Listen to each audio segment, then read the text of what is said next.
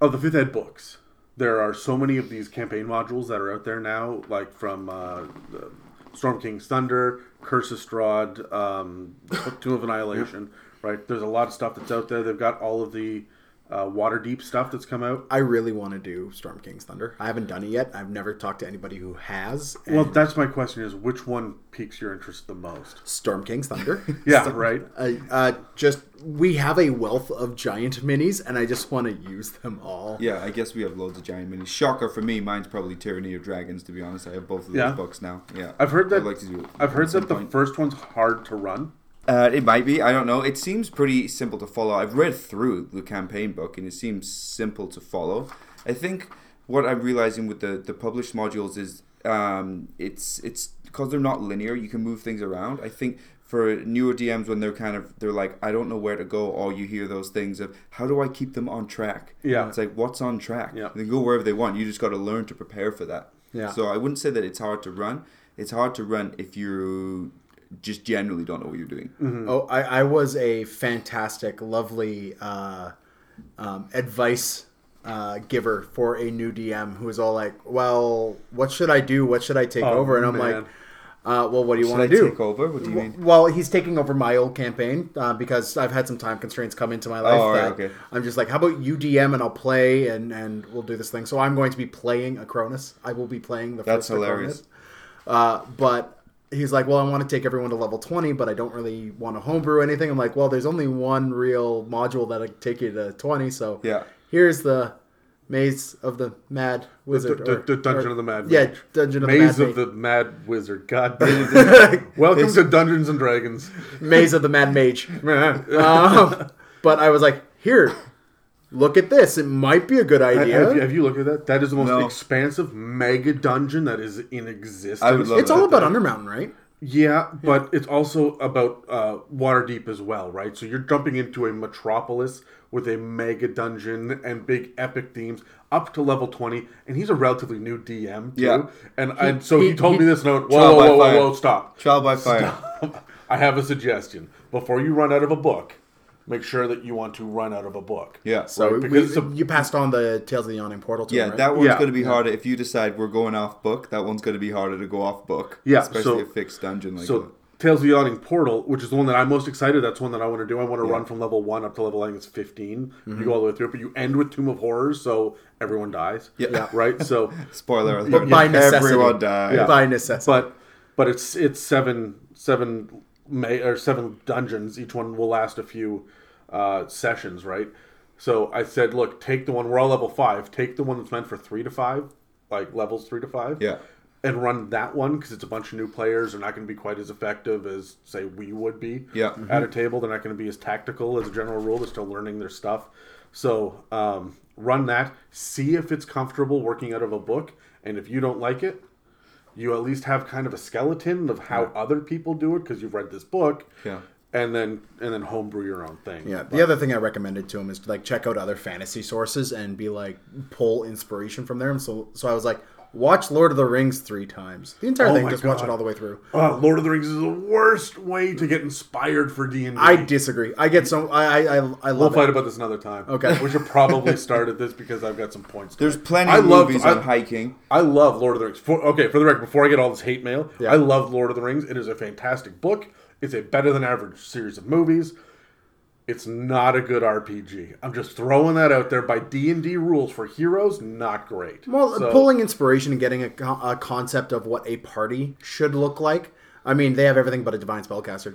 I'll really take honest, the hate. But I don't even like Lord of the Rings that much. You're British. And I didn't you have to like book. Lord of the Rings. Nope, only foreigners like British things. See how many Harry Potter fans there is on this continent? We don't even give a shit, to be honest. how many times I've been stood in King's Cross Station and not even fucking cared once about Harry Potter? I would like to point out that we've just given up on this no f bomb rule. Yeah, I guess, over the yeah. last like three. Oh, I think I'm three curdy. I think I already do one. One a session. We get one a session. I I, I try not to, Uh, but sometimes Okay. Adam makes me upset. Okay, should we go on to what we were supposed to talk about? yeah, I want to talk about. Um, I want this to be the first episode that we're doing that's away from the pillars, right? So we did the three pillars beforehand, Which um, are which are combat, Ah. exploration, and role playing. Yay. And then we did our special secret episode. And if you haven't listened to it yet, go listen to it. It's amazing. Um, six men enter, one man leaves. Well, two men leave. Well, one one one I'm- I'm- tries to leave and then I'm pretty sure I- fades to black. uh, uh, one one man leaves, one man probably gets drowned at some point. Like there was a lot of water. There was a lot of water anyway, that part, yeah. um, and then we did the last episode that we just did was the mailbag episode. Yeah. So what I want to do is kind of jump into a new theme here, where every seven episodes we we return to an idea. And the first idea I wanted to discuss was lore, specifically the fantasy genre and Forgotten Realms, and kind of where that sits in it, because Forgotten Realms is the official setting of D and D Yeah. um, which confused me at first because in my head I always thought it was Greyhawk, right? So Yeah, when, that, when- that's when that's fourth that's your ed- old yeah. When fourth ed came around and they're like, "Oh no, it's Forgotten Realms," and fifth ed just like went gangbusters on it. I went, "Okay, I, I guess we're in Faerun now, right?" So well, fourth ed went gangbusters. Like it was technically big in fourth ed before it was big. Like fourth ed really pushed that, that Forgotten Realms was the main one, Yeah. and that's when they handled the spell plague and and justified that that crappy mechanic of encounter powers by waving their hands and saying spell plague. And no, we're I not. have no idea what you're talking about. Well, we'll get you into lost it. me at gangbusters. I it's don't not know. what you think. Okay. It's not what you think. Um, so I want to talk about um, Forgotten Realms because we choose to play in this setting. We're not playing science fiction games. We're not playing horror games. We're not playing um, like Victorian era. Like this is a fantasy setting, and so many people are drawn to it. And I kind of want to know a why, what draws us specifically to it, and then b what is Forgotten Realms giving us to scratch that itch that's so fantastic? This is going to be really helpful for other people to homebrew or to Right. decide whether or not they want to dive into a homebrew in Forgotten Realms or maybe take some other material and adapt it into this into this uh, setting. So that's kind of where I want to go with this episode. But first, let's hit the music. All right.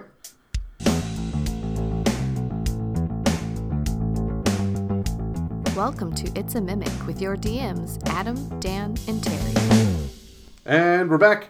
So uh, it is Adam again. Uh, obviously, by now this is episode eleven plus those first five specials. You're used to my voice. With me again, as always, are Dan and Terry. Say hello. Guten Tag. Really? Yeah, we're going international. Buongiorno. That was so. Dan speaks the third best Italian. Side note: Why do you people say Italian? We can't. We don't have time. We don't have time. okay. All right. So let's uh, let's get into. We could get straight up multicultural and like ni hao, konnichiwa, like. Well, we were Russian for four and a half hours. so. You guys were Russian for four and a half hours. I was not. Mine was coming in and out by the end. I, I gave up um, before I started. yeah. Um, so I want to just dive into uh, into what exactly is the fantasy genre. Okay, so let's let's start there. I want to roll initiative to see kind of who's going first, but mm. we're talking kind of by the broad strokes, not even necessarily D and D, just the genre. Mm-hmm. What is it to you? I got a sixteen. I got a five. I got a six. I'm going last. Shocker. Someone is going to actually. Uh, you mentioned in like episode seven that you wanted someone to put together a list. Someone will. I do want that. someone to track it. Yeah. Yeah, Yeah. yeah. Sure. Fine, guys, I'll do it. God. Yeah, that's not a- Someone, Adam. That's We'll do not this, job for Adam. Terry. We need you to track stats. Okay, what is this? Hell? No. All right. So You want me to open Excel on my own? No, I don't no. do numbers. I do feelings. I hope that's your pickup line, man. All right. So the fantasy genre. No, we're gone. We're gone. All right. So the fantasy genre, okay? It's different things to different people. For a lot of people, it's World of Warcraft. For a lot of people, it's Lord of the Rings. For a lot of people, it's Harry Potter. What is it to you guys specifically? Because the fantasy genre to me is was was always fairy tales. I got into Lord of the Rings in my late, late, late teens. Like a lot of kids find at the age of 12 and 13 and they dive into it.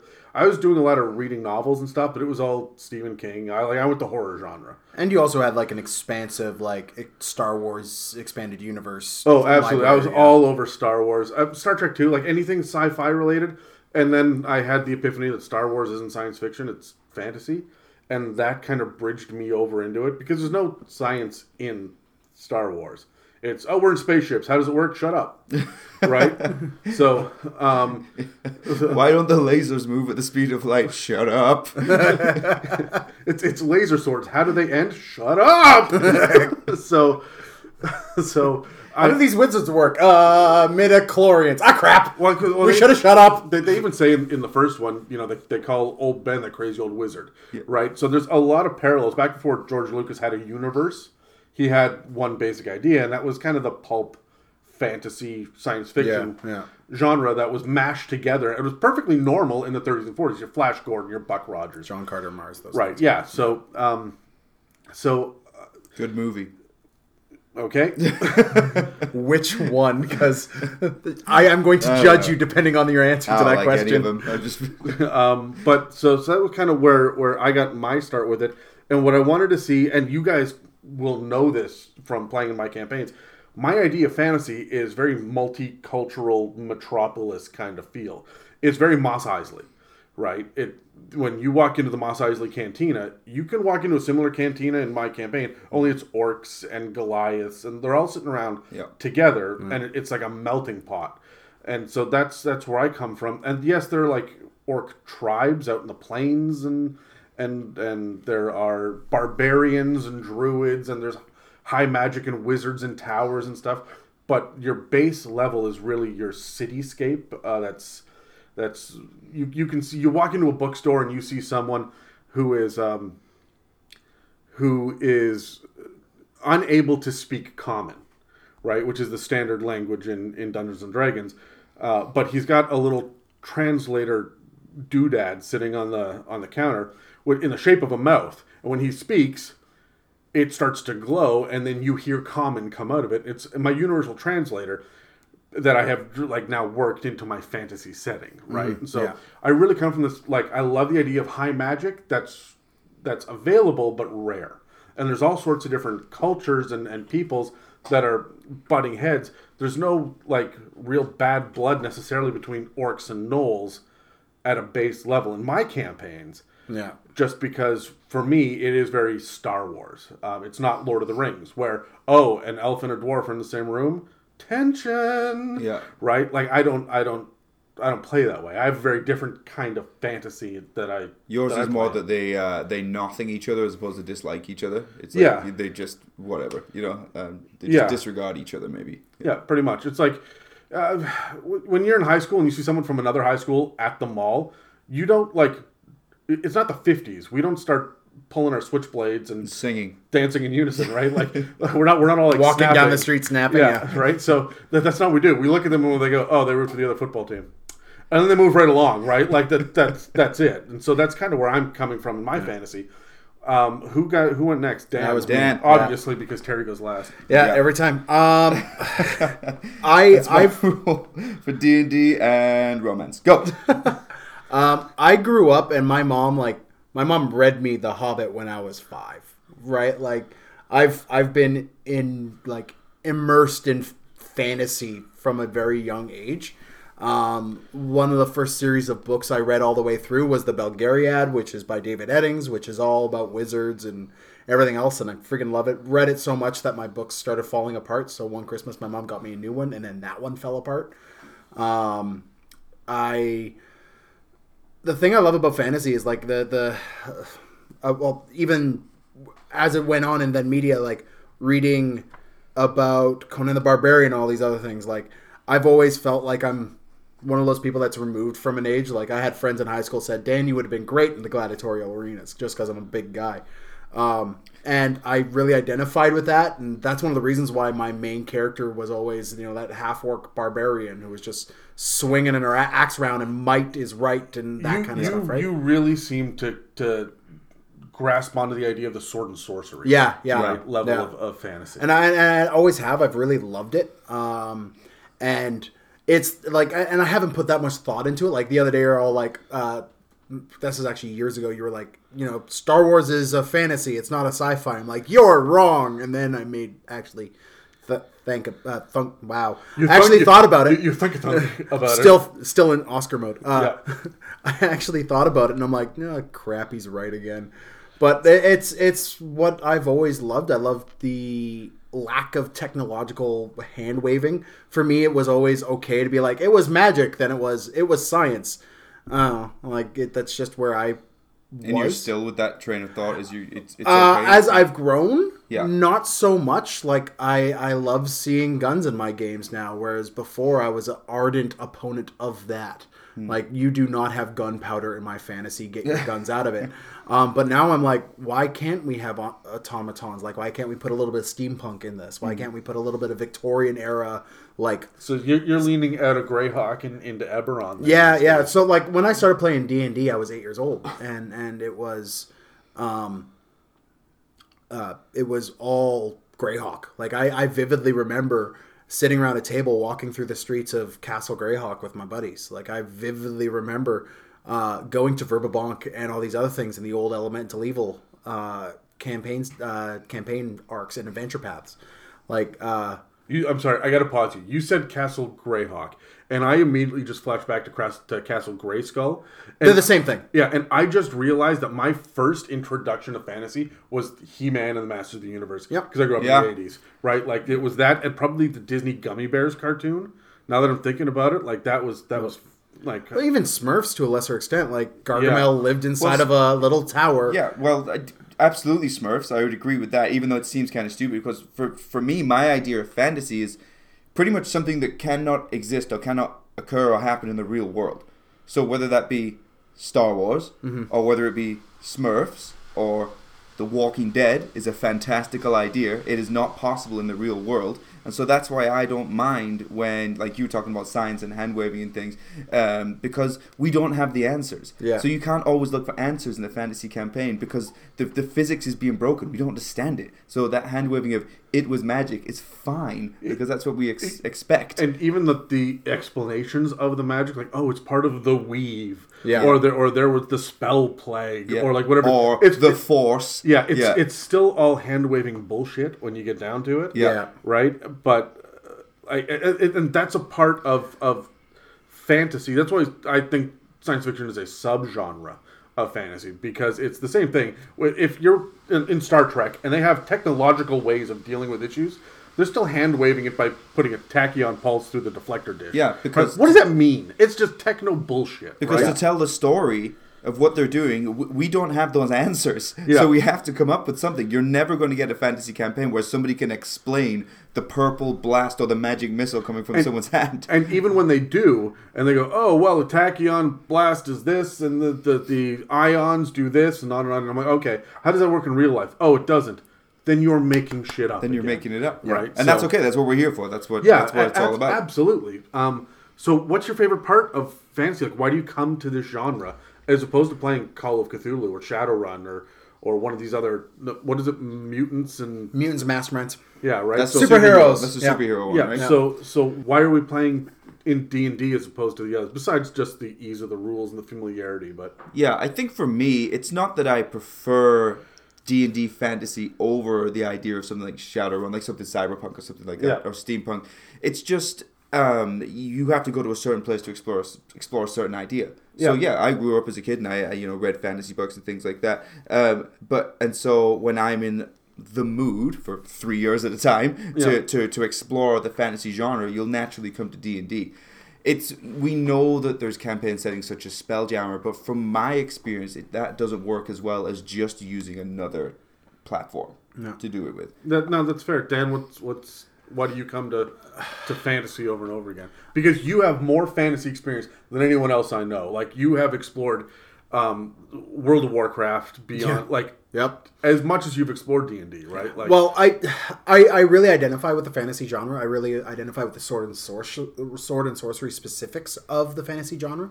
Um, I had a friend in high school who was very into sci-fi, and uh, we had a bit of a falling out. And he completely decided that all swords and everything else were garbage because Dan liked them, um, because of the immense falling out we had. And he's probably right. But continue. well, um, like I, I looked I into side being, with him. I, lo- I, I, I love, I love sword and sorcery so much. Like I, I, I looked into becoming a blacksmith. Um, I looked into uh, taking like fencing classes and dueling classes and stuff like that, just so I could really embrace my nerddom. Um, I've, I've, I've always gone to it. I like the simplicity of it, to be honest. um, there is a certain, uh, for lack of a better term, rural hominess to it for me.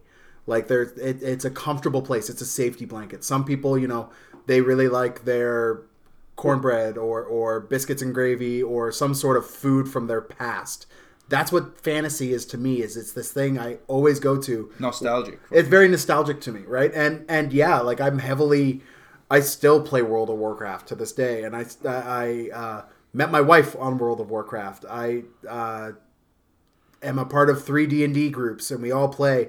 And these are varying levels of technology into it, right? I want to run these other games, and I have run. I've, I ran a massive Vampire the Masquerade campaign. I ran a massive. Did you wear Call- black Call- nail polish when you did it? What is Um, that game good? I've seen it. Uh, Vampire the I Masquerade. have, I have only seen people make fun of it. I so I I am totally coming from an unfair perspective. yeah. Uh, Vampire the Masquerade is a f- just off brand for a minute. Uh, is a fantastic game, but there is a subculture of the group that is, um, they take it a bit too far, in my opinion. Just like every every fandom fandom has that, that, yeah. right? Yeah, well, D&D, we know that happens And well, the so- Vampire the Masquerade one is very popularized by things like you know the love of Vamp- uh, Buffy the Vampire Slayer and all that other stuff. I always felt like into it was more Anne Rice. Yeah, than I Buffy. felt like- it, Anne it, Rice. it is both. It is really both. Uh, I there were like different tribes. It's also very biblical, like the history of vamp, uh, vamp, uh, vampires and all that other stuff was pulled of. Well, no, this is you know Cain and Abel. Cain killed Abel. God cursed Cain.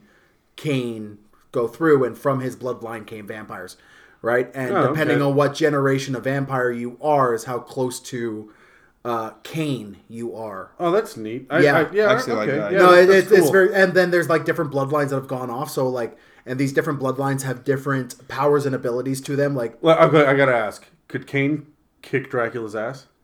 uh, yes, because uh, Cain is like a first. I think they call it Andaluvian or whatever it is. It's this weird convoluted word, but he's the first vampire. He's the first. Yeah, Uh, Dracula's like a level three sure. kind of guy. He's not a direct son of Cain. He's a step under. Um, so He's like his grandkid. Yeah, and like there's there's power of a sire over a. Sure. Okay. Could Yeah. Strahd kick his ass? Could Strahd kick his ass? Oh, without a doubt, no. Yeah. Okay. Yeah. Cool. All right. I was just wondering like what Strahd- power level. Strahd was. is a Strahd's pansy. also a high level wizard though, so True, uh, He also there is weeps for his lost there beloved is every night. Well, but- the thing is with vampire, there's also like I know you guys are trying to pull me back into D and D here, but No, no, no, uh, no, there there is a uh, each bloodline of these vampires have different powers that manifest in different ways. So there's like your Brujah, which are a very Twilight of you. Yeah, right. No, it's actually very similar than Twilight in that way. But uh, the Brujah are like these big, muscular, like they're the bruisers of it. There's uh, the Malkavian, which I love. So which are the guys who are you start the game and you choose actual clinical psychoses for your character. Crazy. Um, and literally, yeah, yeah. you have to choose a crazy. You have to choose a crazy for. oh god, it's like dating.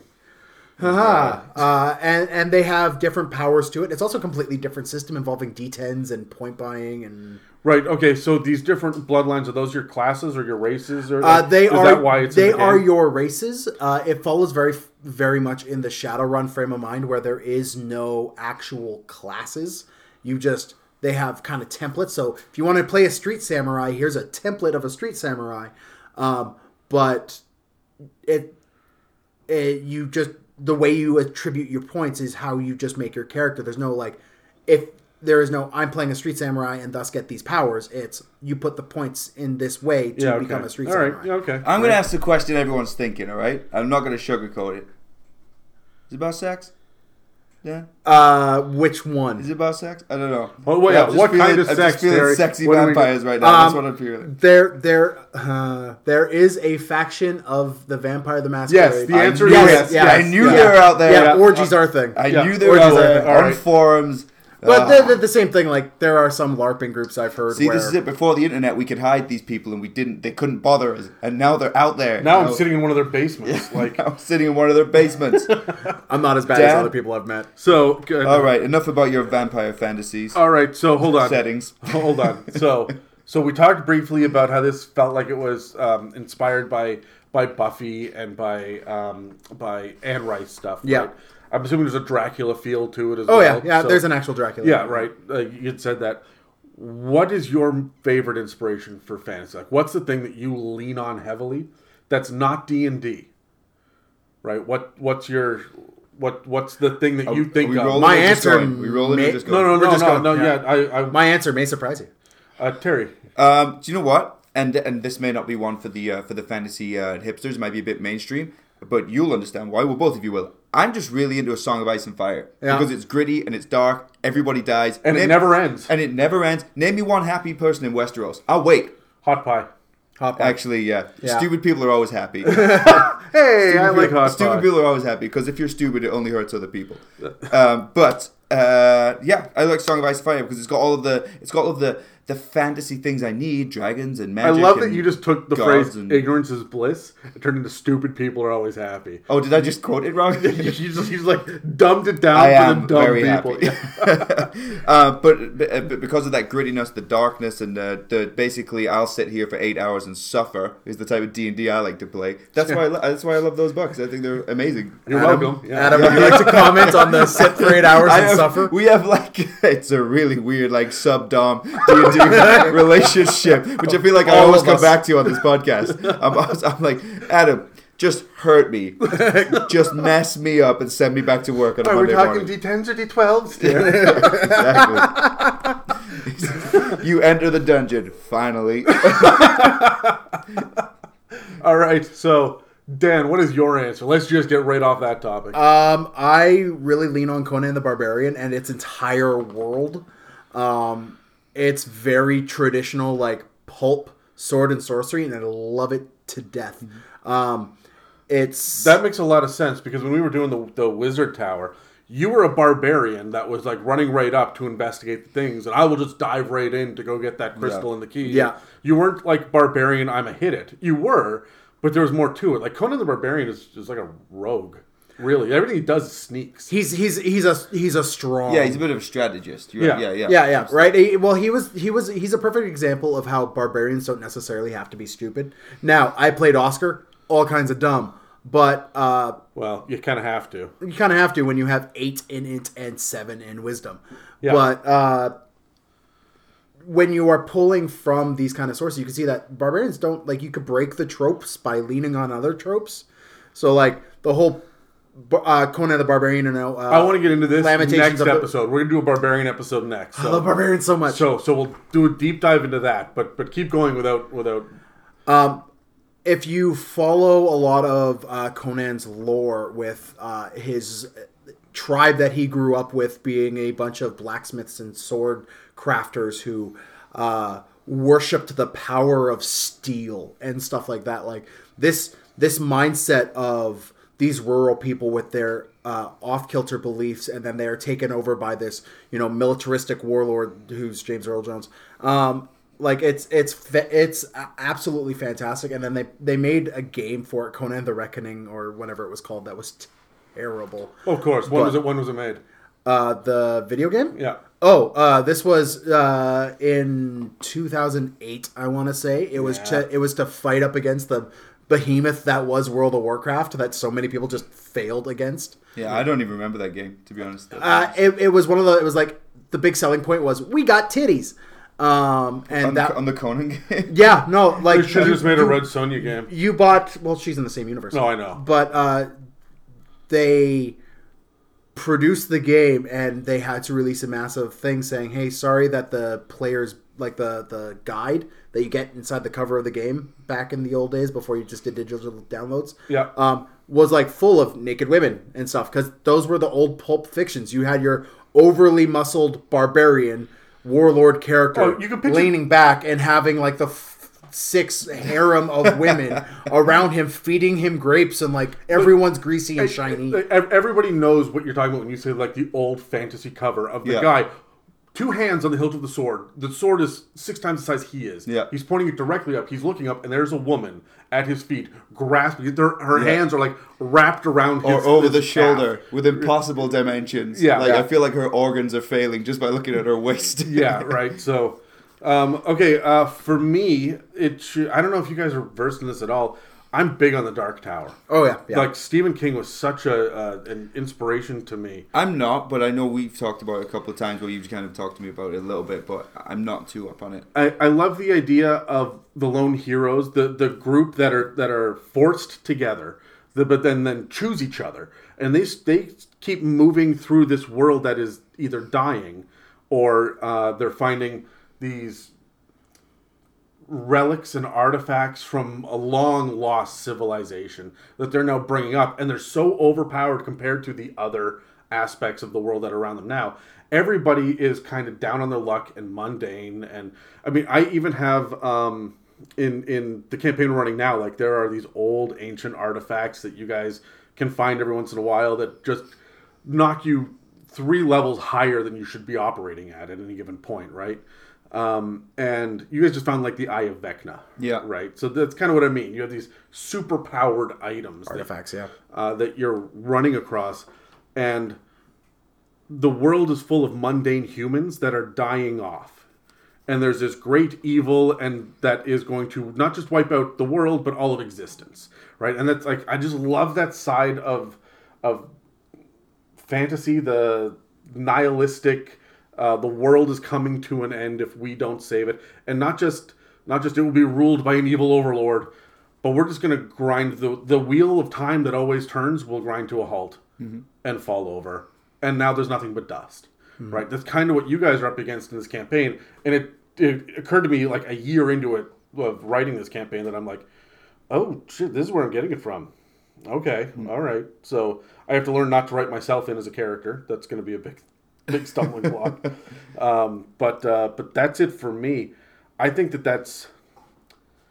I mean, there's so many other places that you can grab fantasy from. It's funny that none of us said Tolkien. Yeah, none of us. Well, Tolkien's a massive one well, for me I as already well. told you guys before. Like, I'm not even. I, honestly, like, and and I'm sure someone can rant at me for three hours and I'll ignore them. But I, I just, I never got it. I was like, what is the big deal here? I don't understand. Yeah. But Well, I people didn't even read The more. Hobbit till I was 31.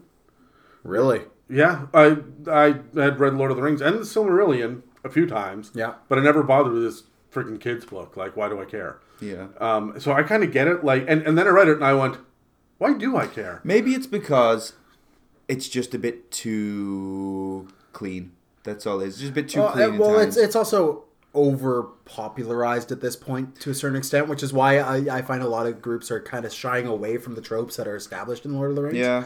But um, I know uh, a lot of groups in that I've seen play through church or whatever lean heavily on either C.S. Lewis or I was gonna Tolkien. I was gonna wonder how long it was gonna be before we brought up the Lion, the Witch, and the Wardrobe. Yeah, read the read a couple, uh, two of them when I was a kid, like when I was like ten or eleven or something. I but, read uh, I read through the entire chain like three or four times. and and I enjoyed those books actually. I remember I remember enjoying them, and it's not that I have really anything against Lord of the Rings. I just don't get that passion when I read it. It just it just didn't hit me. Same as music though, right? Just hits people in different ways. It, it just you know, You know what? You know what hit me hard? Well, everybody else, like speaking of, of fantasy, like that inspired people at a young age. I ran across a giant tome in my grandmother's house of old Grimm's fairy tales. Yeah. We were there Oh, one- yeah. When like I think I was ten or something, and I found this, and I didn't read all of it, not by a damn sight. But I ran across the Little Mermaid and like the real version of the Oh, Little Mermaid. Oh, yeah, yeah. the dark, right? yeah, and, and I went, what? what? so Where's like my a- singing crab? I like it. Well, obviously, I like that. stuff. I'm like torture me. It's gonna be good. but but that put me on the on the path to the dark and gritty too and i've i love the like the grim and even some of the mother goose stuff you look into the the background of it like ring around That's the Grim Rosie. with two M's then. Yeah, yeah, yeah. yeah. Okay, Yeah. brothers. um but uh but even the like ring around the rosy rhyme and stuff like there's dark dark That's about the plague, isn't it? Yeah. Bubonic plague. Yeah. Yeah, I'll, I'll also uh, because playing with uh, you and your campaigns, Adam, um, I have started to get more of an inspiration for the dark and a love for the dark. Usually, I'm I'm all about the shining heroes defeating One the grand us. evil, right?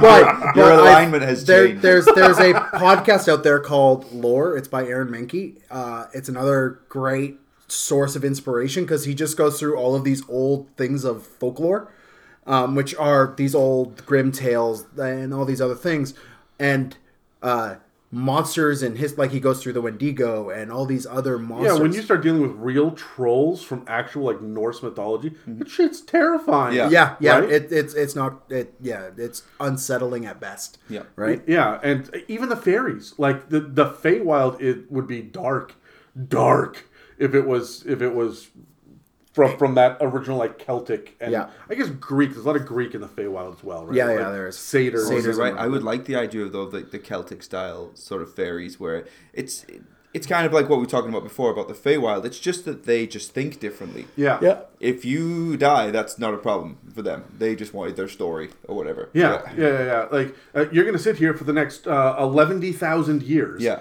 and you're gonna tell me this one long story. It doesn't matter where it begins, where it ends, but you have to do it for eleven thousand years, Yeah. or I will eat your babies. And when you sit there and say I only live till eighty, they go, well, don't Yeah. Choose to live longer, right? And like, I, I, what do you do with that? Yeah, like yeah. that's that's frightening, right? Yeah. So, uh, so alien. But anyways. We're a D and D podcast, Yeah. So as much as I Oh, love all, all of these, all of these inspirations, and The I- only I thing could we go didn't on touch on longer. was Warhammer. Dan, let's talk about Warhammer. Well, there's there's Warhammer. There's the sort of like oh, that was a joke without adding my. Oh, no, no, no, Yeah. I, I could keep going. Like there, um, I'm currently listening to a series of books called uh, that starts with the Lies of Locke Lamora. Um, it is a fantastic source of inspiration if you want to play a bard or a rogue. Um, I thought, your- I thought this was a Warhammer book. no, no, no. This this is this is another bend into fantasy, and like it's it's alchemy and everything is all part of this world that is crafted, and this guy's a part of a group of con artists who are just trying to steal money, and then they get wrapped in this plot, and it's awesome. Yeah. Um, but there's that. There's uh, Xanth and all your Piers Anthony books. There's Discworld. I don't know why we haven't mentioned that, right? Um, I'm playing a character now. Loki is heavily inspired by Dresden, right? Like you could pull from these fantasy sources, even though like Dresden's more modern day setting. Like you could pull from all these modern day sources and put them into your games relatively easily. Yeah, and that's one of the things that I like about Forgotten Realms. I'm going to uh, just circle back to where we should be. Um, is that you can inspire any sort of story in this setting from any one of these different um, these different points of inspiration. You can bring your Conan the Barbarian in, or your uh, orcs versus humans in from World of Warcraft, right? You can grab um, talking lions from C.S. Lewis, right? Like you can grab from different places and bring it in, and it all kind of fits in Forgotten Realms. It's almost like Forgotten Realms when you think about the other D and D uh, campaign settings is almost like the like the neutral setting where there there the expectations aren't left or right. It's like so you can go Forgotten Realms and you can go kind of dark with it, and people will be like, okay, Yep. you know. But with the oth- some of the other campaign settings, if you start changing the expectations of what you know what's to be expected, it doesn't work. Forgotten Realms, you can move it around a little bit. yeah, you, it's it's difficult to to inject your Star Wars into Barovia, Yeah, right? Or your your Lord of the Rings into Dark Sun. Sometimes it'll it'll transfer over. Like Conan will go into Dark Sun. yeah, Quite well, right. yeah. That would actually would But- be really good. Write that down. But you're you're right. Uh, Forgotten Realms seems to be the blank slate where it'll take just about anything. You can pull Well, any it- piece it- out, put another piece in. It is standard generic high fantasy setting. That's All what right, it is. So I want to talk about what exactly Forgotten Realms is, but let's do that after the commercial. Okay.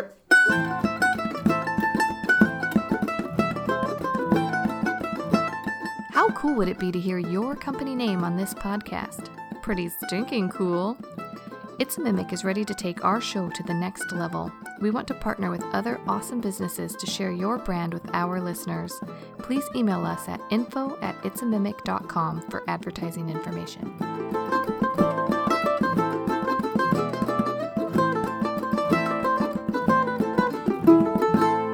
Okay, so uh, Dan, you by far have the most experience with the Forgotten Realms. I'm going to say outright that I have played a couple of campaigns in it and I didn't like it. I thought it was That's fair. super limiting. Um, as much as we say that you can put anything in it, I got stuck in here is the story, and I felt like I was playing. Uh, one of them, I was uh, a part of the vanguard for Drizzt, Oh, and he was an NPC, and we were just there to protect him while he was doing missions. groundbreaking. Oh my god, it was painful. um, Someone had a serious love for their fantasy characters. but so there, there's there's good and bad from from Forgotten Realms, I've seen a lot of the bad side of it. Yeah. But Dan, you've seen a lot of the good side of it, and so I have a bunch of questions. Uh, this is going to be heavy on you. I don't even want to roll initiative for the. Uh, Terry and I are going to roll initiative. Sure. Just to see who can who can ask questions. You got to aim for the box. Terry.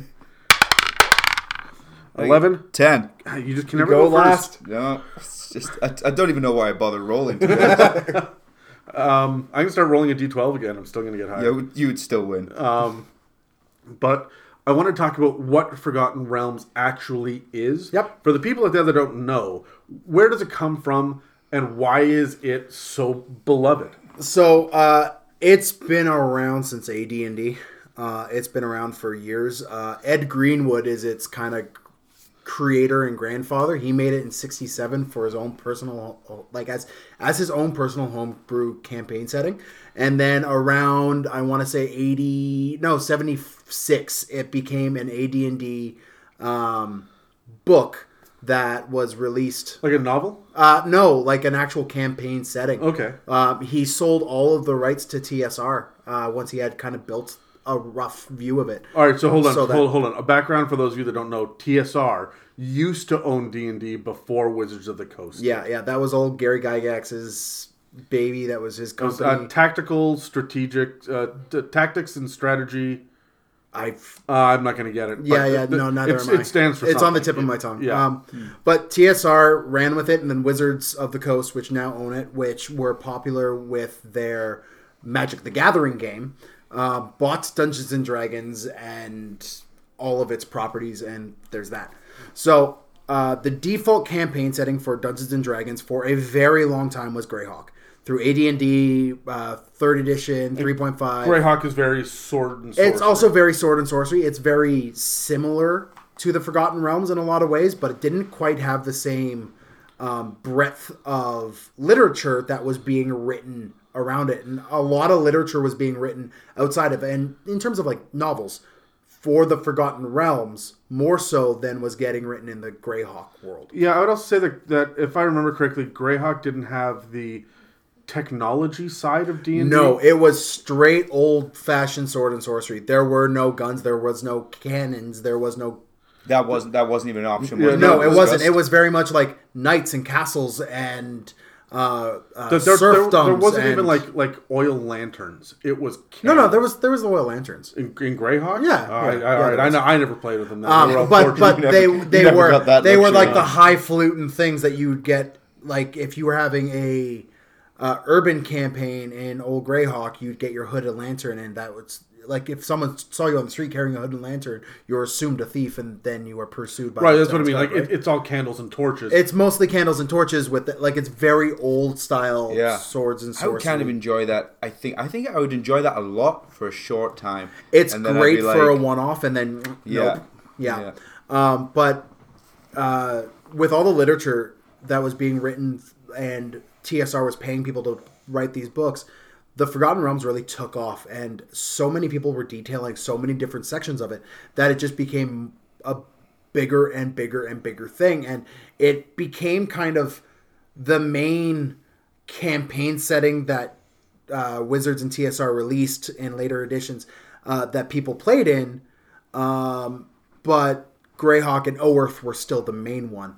Until about fourth edition when um, Wizards of the Coast really embraced. well, there's a big there's a big push in 3.5 because I remember the Forgotten Realms campaign setting. Yeah. But there's also the Faerun book as well. Yeah, well, that bunch- that was in response to R.A. Salvatore's run with Drizzt Do'Urden and, all those other guys. Like R.A. Salvatore really reinvigorated the drive and the the um, the passion because he murdered Star Wars for me. Some of you will know what I'm talking about. And Uh, Yeah, I will never look at a moon the same way again. Exactly. Um, keep, keep talking. he killed Chewbacca. He killed with the Chewbacca moon. with the moon. He With the did it the right way. He dropped the moon on. Okay. him. The Yeah. only way you can All kill right. Chewbacca is by like him saving a bunch of people and then yelling in defiance as he gets smushed by a moon. like the, the gravity of the planet or whatever. Just pull yeah, the moon yeah. in and The goes- uh, the Yuuzhan Vong uh, put gravity wells in this planet, and Chewbacca and Anakin Skywalker are, or sorry, Anakin Solo are loading up the Millennium Falcon, and Anakin stuck on the ground, and in the last minute, Chewbacca grabs him, throws him He's in. Han Solo's kid in, Yeah. in, in the old version Yeah. before they rebooted Wait, it. okay. Just m- tell me I got this right. So a moon, there, Yep. to my knowledge, relatively large. Uh, it's coming, They're kind of big. and it got to the point where Anakin could escape, but Chewbacca couldn't. there was- there, there was one load left that they could throw in the Millennium Falcon Of refugees. of refugees, and was- in order full. to save Anakin, Chewbacca hopped out, threw Anakin in. oh, he couldn't fit. You mean? Pretty well, Anakin was stuck on the planet. I remember, like Yeah, I, the- I read Vector Prime so long ago. I yeah, don't the, know. the, it, the ship is hovering above the ground, and, and Anakin is a child and can't get up. Yeah. So Chewbacca went down to grab and lift him up. Meanwhile, the, the planet is breaking apart Oh, okay, underneath okay. him. So he didn't then have time to get back on it, and the world fell apart underneath him. So Chewbacca is sinking. The ship flies out, and the moon lands on top of him. And like, So- there's this there's this paragraph of like silhouetted uh, Chewbacca arms raised, getting just destroyed by this Wow. moon. The only time that I ever cried in a Star Wars anything, Yeah. anything, I was Yeah. I was upset. I will never forgive him. Anyway, continue. However, You didn't cry his in the pod races? Um, that was a different kind of tears. Those were tears of rage. Yeah. Uh, anyways, the uh, R.A. Salvatore, aside from his work in Star in comics and Star Wars, um, really reinvigorated what the Forgotten Realms was. And Three Five's response to that was, well, let's let's find a way to bring these characters and everything else from all of these other authors in. I've got like four dozen uh, Forgotten Realms books right behind Adam there that I, that I've read. It, it's it's fantastic if you look down there on the shelf. Yeah, yeah, I, I Yeah. Um, I'm making my way through all the old tales of Ed Greenwood and his Wizard of Elminster and everything else, and like the the stories he wrote about him growing up. Um, rereading my way through those right now, but yeah, that's that's the long. Yeah, I've got Vector Prime right there. I'm finding. I'm finding it now. I've, I've tuned out. Okay, no, no, no. How about you put the book down and These- we'll okay, reminisce later? people have got to get to work. Right where they're going. All right. But yeah, so uh, Ed Greenwood really spearheaded it, created it, gave a platform for others to build onto it by selling the property to TSR, and then going on to write a bunch of books himself. Uh, R.A. Salvatore contributed. A bunch of other authors dipped into this as well and built up things like you know Waterdeep and Neverwinter. There was the Neverwinter Nights video game, which really brought this out as well. Yeah, I sunk more than a few hours into that back in the day. Yeah, I we recently tried to play it and they turned their servers off and me and my buddy Russell were just like, "No!" and it's finally over. So we started playing the Neverwinter MMO that came out and then realized it was all 4th edition and stopped.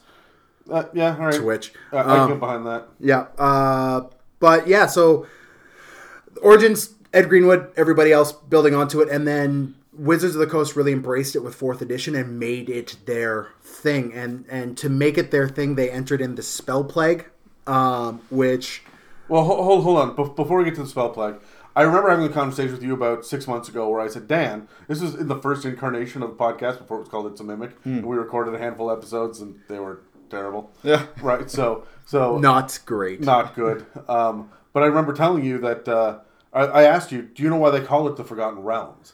Oh yeah, And and you didn't know. not then, and I have since Do you know done some now? research. 'Cause Yeah. I've always wondered. So- in fact, I've been walking around pretending that I knew. all right, all right. So, so this is one of the handful of things that I do know about Forgotten Realms. Okay. Um, the Forgotten Realms are called the Forgotten Realms because there is like what, fifteen thousand years of written history about it. Okay. You know how we have like Oh, like more, way more than that. is it is it more than that? Yeah, uh, the first Sundering was around thirty thousand years. So, Right, but we've we've lost a lot of that knowledge. Like, Yeah. like there's still like well, the, there's the Age of Giants or whatever they call it, or Age of Thunder. Yeah, that's what it. Age of Thunder, which they Right. starts off, which is tens of thousands of thousands. Oh, of years so ago. certain ages, civilizations that get collapsed so, and then rebuilt. so the Forgotten Realms is because there's so many ruins and there's so many bits and pieces over the last fifteen thousand years that are being rediscovered. Mm-hmm. These these temples to gods that you've never heard of before that are sunk down, swallowed by the jungle, and so now you can adventure to go find these things. It's what like Chult is, right? The Tomb of Annihilation. Yeah. One of these long forgotten um, relics. It's, it's not even that far off, but uh, something that came up in the reading that I thought was absolutely awesome and inspiring, and I really want to roll a different character now. Um, lizard folk, bullywugs, and Aarakocra are the de- like the distant, distant, distant relatives of the creatures who ran the show in the Days of Thunder before anything else happened. Right? Like Oh, the old lizard people. they're the, yeah, they're like lizards, amphibians, and bird people ran all of the world before the elves even showed up. Lizard folk, Bullywugs, and Aarakocra sounds like a pretty sick group of three metal bands, if you ask me. But Yeah, sure. yeah. Bullywug. Bullywug's a good metal band name. Well, uh, there's some pretty bad ones out there. It's so, true. Yeah. Days of Thunder's a pretty good band too. So, uh, all right, hold on. I, I'm gonna I'm gonna pause Dan for a second. Terry, when when I say the Forgotten Realms, what are the cities you think of right off the bat? Uh, I would think of Neverwinter. I'd think of Waterdeep, uh, Baldur's Gate. Those are the three. What what's the difference? I don't know. See, see, my experience with the Forgotten Realms is I was talking to you guys off air. Is uh is the whole drag and drop is how what I use the Forgotten Realms for. I don't really, I've never really played in the Forgotten Realms. I've just gone, oh, that city would be great over here. Yoink, put it my, down. My experience with Terry in the Forgotten Realms was half of, not even half, the intro to the first session of Curse of Strahd. You guys are walking down the road and you come across uh, some Vistani sitting there, and they've got this, this what was it, crystal balls. Come over here, we'll read your fortune. And then pff, you're in Barovia. That's the amount of time that we have spent in the last two years in the Forgotten Realms. Yeah. That's all of it. It was Five a- minutes. Yeah, about a narration. in-game It was, it was a, it was a prologue. so It makes me deeply sad. I can tell you where you were on that map. Uh, you were by the point or something. The thing sharp teeth. Did I don't know where you were. Well, the spine of the world's there. The Kingdom of Many Arrows is up to the north. High Forest, uh, where they buy Water, Neverwinter or Waterdeep. Sure, yeah, Sword Mountains? One of those. It was a road. it was a road. There, it was a long road. There were farmlands. I vaguely remember there being farmlands. Anyway, not the point. The point is, Dan, what's the difference between Neverwinter, Waterdeep, and Baldur's Gate? These are our three big cities, right? Uh, Waterdeep is it's the metropolis. it is the metropolis of metropolis. It is the center of pretty much everything. It is on the map. It's centered between the three of them, Yeah. which is fairly awesome. Um, I'm, I'm fairly certain. I'm I'm not exactly sure where on the map Baldur's Gate. Oh yeah, yeah, it's yeah, it's on the way, south. yeah, it's way in the south. So we got a map to reference here, just in case we sound like idiots. Uh, but Waterdeep is very much the large metropolis. Um, before it was very much just kind of a hand waved. It's a big city and there's a maze under it, um, which the Mad Mage created an Undermountain, and people would go down into this uh, dungeon, which constantly changed um, to get to this fabled uh, artifact in the bottom of it. Um, what is the artifact? Do you have any idea? I don't know off the top of my head. I think it is it the Starstone. Could be. I haven't. I haven't. I haven't read. I don't the- know. I My, read my, my. Pathfinder might be bleeding in because the Starstone might be a Pathfinder thing, Okay. but it's it's We would undoubtedly not use whatever it is anyway and change there it. there But is tell, tell us in the comments, please. Tell us in the comments. yeah I, I'm pretty sure it's that one artifact that makes you a god. Sure. The MacGuffin, the Yeah. God MacGuffin. The God MacGuffin. Um, so it's uh, the Lords of Waterdeep kind of rule what is Faerun now. They are the they are the center of the of Faerun as much as it is. Neverwinter is uh, very much a You mean the Lord's Alliance? Is is that? What yeah. uh, well, no, no, no. I mean, I mean specifically the Lords of Waterdeep, which is the council that runs Waterdeep. Yeah. Okay. Um, is separate from the Lords Alliance. Um, The Lords Alliance, by my understanding, is lords from various cities Yeah. and areas, like a all confeder- get like a together. confederation. yeah, yeah, yeah. okay. Um, and yes, you're you're right. Okay. Um, but they and they come from everywhere, uh, from Cormyr and Amn and Sure. Evermeet and everywhere, and then come back. Anyways, um, Neverwinter is very much a it's a port town. Um, it's a very large center of commerce for the area. But it didn't used to be. This is a recent thing in, in the in the current lore, right? So Yep. so Neverwinter was um, be- beset upon by orcs and then other evil things as well. Yep. And then um, I think it was fourth edition uh, said, you know what, you, saved Neverwinter. Yeah. It is now back on the map and it's a bustling city within the last decade. Yeah. yeah. So it, it's come back really recently. So Yeah. there's a lot of story potential there of being kind of on the fringes of the north. Yeah. Um, Baldur's Gate um, is a um, massive town to the far south. Baldur's Gate is named after a Balder? yeah Baldur and a big ass gate that is in the city. Um, it's another uh, Is it like a gate to another dimension, or is it just like white picket fence and Uh, chain link? Maybe. my knowledge of Baldur's Gate is very low and distant. I played the video games back way when, and I've recently heard that you could get them downloaded on your phone and have avoided doing it because I occasionally need to make money you need to do. and I need to do my work. job. And Yeah. if I get those games on my phone, goodbye paycheck. Sure. Yeah. Okay. Yeah, so uh, it, it's it's another one of those But, but Baldur, bustling. Baldur was a was a um, like a almost a Hercules Yeah, uh, yeah. level hero way back in the day, and so he's a, a fabled um, folk hero, Right. really, right? Yeah. So that's that that's where he comes from, and they they founded the city either around him or they renamed it after him. They renamed it after him. so, um, uh, what are the main conflicts in Forgotten Realms? We could go for days on this. Every single Just, just the main ones. Like if you had if you had to say there are three, right? Are we talking? Uh, hold on, B- before you get into it, are we talking the Underdark versus the Surface? Are we talking orcs versus humans? Are we talking elves versus dwarves? What are your conflicts? okay, you want to go big scale? Okay. Yeah, yeah, yeah. I don't I don't care what this guy told that guy. I, Okay. like, Uh, elves versus drow, sure. Okay. and like specifically elves And versus this drow. is an, an active conflict, not just a not just a never-ending general fight uh, since before the age of man. This fight has been going. So, um, like a almost like is it like a cold war? Is it like an active war? No, no, it's an active war. still Like, fighting. um, if if a if a drow walked into a high elf uh, city, chances are they're going to get killed on the spot, Hmm. right? Like, So, so the idea is that the Underdark starts. Um, we're going to get into the Underdark in seven episodes. It's going to be our next lore episode. But the Underdark starts three miles below the surface, and uh, pops up out in like the wild. There are these little openings or these caves, and so they've got their ways up to the surface. The elves know where these things are, and so they like have fortified around them. And- watch on. Oh, it's not, more than a watch. It's they've fortified around it. Yeah. Stop yeah, anything from coming so out. so it is Drow versus elves in like and and dwarves. And Dwarves are also heavily involved here because they're the ones who they're underground. mining. underground mining. So they often accidentally go into the. But on Yeah. top of that, dwarves and elves are also the long-lived races in in the Forgotten Realms. So uh, there's a lot of infighting between elves and dwarves um, because they were the two races that really came up, and then from the elves, the drow were created, while elves and dwarves were the big things, right? yeah. So, um, but I would say that it's really that that area, the three miles beneath the surface. That's where that fight would be happening for the most part. The, sometimes the drow will get up to the surface, but they don't do well under the sun. Like Yeah. they've been cursed by their gods when they became drow, when they were turned into dark elves. So, So, what do the Drow want? What is their goal? Uh, the el- the elimination of all elves. Uh, but then they would just continue to start to, Ro- to live in the Underdark. well, well, essentially, they want revenge on on the elven gods that cursed them. yeah, right. So, um, and Lolth, their goddess, has said, "Stick with me, and, and I'll help you do it." Now, that is by the broad strokes, and there are people that are beating their heads against their steering wheels listening to this on the way to work.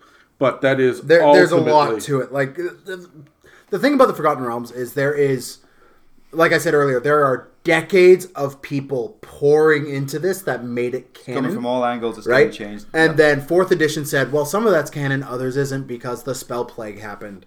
And Mystra died for the third time and So- then has since come back with Mis- fifth being edition. the goddess of, of magic. magic. Yeah. So yeah. what are the other two? You said there was three main ones. that we were Um, gonna there talk about. is the fight between uh, Thay and uh, Ruathim, um, or specifically everybody and Thay. Um, The hell's they? Thay is a uh, majocracy. I'm sorry. All I can think of now is the uh, the Grindhouse movies by uh, Tarantino. Um, and remember, you had like all the, all the trailers and like don't, right? And and Thanksgiving. And did you guys ever see the Grindhouse, or am I just No, I don't. No, I never did. All right, so he's got a whole bunch of fake trailers that are just like cheesy bullshit. Oh, wait. exploitation No. trailers. Is one Danny of them, Trejo in one of them? one of Oh, them was yeah. Hobo oh, with a that's where shotgun. Machete came from. I Yeah, thought. Machete's one of It those. was, yeah, it was No, a trailer. Yeah, and yeah, yeah. And and so Hobo with a shotgun. I've seen actually. yeah, so so, but all of this was was fake stuff. I remember they had a, a movie called They that was very much in the same pulp idea. So every time that you say, "Oh, up against They," all I can think of are giant ants attacking a movie theater because that is the level of crap that that So No, so no, it's not giant insects. Thay, Should be. T H A Y, is a majocracy, which is a country ruled by wizards. Specifically, uh, it is That's helmed- not a real word, is it? It is once you. We're talking about Dungeons and Dragons, man. saying. Like words are made up all the time. A majocracy. But uh, Thay is uh, one of the greatest civilizations in the Forgotten Realms in Faerun, and it is ruled by a guy by the name of Szass Tam. Obviously, yes. Yeah, uh, who is a archlich of massive power. And uh, the Red Wizards of Thay, for very many generations, were a conglomerate of liches, specifically liches, who used a sort of pact magic kind of thing to create these massively powerful spells. So so Thay is not giant ants, it's undead. It's it's it's undead. Recently, Szass Tam, because he's been cowed by a lot of other adventures and past adventure paths and things, has since allowed like humans and various living. How very Wizards? 2019 of him, yes. Yeah, yeah, in into his thing, but they mostly just end up becoming his servants. Humans What, will what's his name? identify as Ra- undead. Razmataz? Szass Tam. It does have a Z in it. Uh, S Z A S S space T A M. Zaztam. Szass Tam. I don't think I'll ever work with that, that character because of uh, I just have a strong dislike of anyone who has a Z in their name. Need, needs more Zaz. Yeah, and uh, him and the uh, um, the people of Rashashem or uh, Rashemen. It's hard. Like words are made up, Terry. Yeah. It happens. Uh, they're hard to pronounce a lot of times. Uh, I'm suddenly forgiving. Oh my God, I'm we get- suddenly forgiving Tolkien for the Rohirrim. We get and- so many DMs complaining about how we pronounce words. Shut up! It's written down. I don't know how to say it. uh, yeah, no, we could go. We could go for days. But uh, the Rashem are very uh, Rashemen are very militaristic, uh, barbaric people who hate they and are they really spearhead a lot of these things. And if it wasn't for them, Szass Tam would rule all of Faerun with a with an iron gauntleted fist. Okay, so so is- what's the third? Third one. Uh, Just just by the broad broad stroke goblinoids. broad strokes, yeah. Anything green with green skin versus anything with pink skin, All right. Oh, right? I mean, that's pretty straightforward. Yeah, it's it's it's very like orcs, goblins, Romulans. Uh, Ro- No. no, animals. now uh, what? I don't know. I'm just sticking with a theme. Yeah, I was a green. Granny Frogs, Smith bullywogs, kobolds. Yeah. Yeah, Versus monstrous creatures versus the civilized races as they were, right? Okay. All right. So, are, okay. What defines a civilized race? Because aren't the goblinoids technically civilized compared to an owlbear? they have, Uh, they have a hierarchy. Compared they- to an owlbear, no. Really? Because they have a language. They've got the ability. And to Owl use- bears have a language as well. they use tools. So, well, owl bears are far more intelligent than people give them credit for. Okay, all right. So we we found D and D PETA over here, but No, but so the- the I'm gonna kill the- an the- owl bear next time I see it. I, I I guess the line I'm is gonna pull it uh, in the campaign just for this. um, res- like uh, the di- line it's rests between uh monstrous tendencies and more so are we talking chaos to law, Chaos or to are we law? talking good to evil? yes both. Um your goblins wouldn't fit in modern society as it were in in in civilized society in the forgotten realms because they would just go around and they have no concept of really ownership. They go oh i like that. It's mine now. And that is just kind of the way they are. So would you consider then Kender to be civilized? uh no because i hate kender with an undying passion Yeah. Okay. All right. I then- hate- but- that- but- I that's, hate a, all that's the a con- but Kardashians. but yes yes they would because they're technically half hate all the Kardashians. I also hated their occupation of Bajor. Um, so, full circle so would you say? um, I apologize to no one. So, would you say that that Forgotten Realms is a high fantasy? Oh yeah, one hundred percent. It's okay, what- wizards and But what's the difference between high fantasy and low fantasy for those that don't know?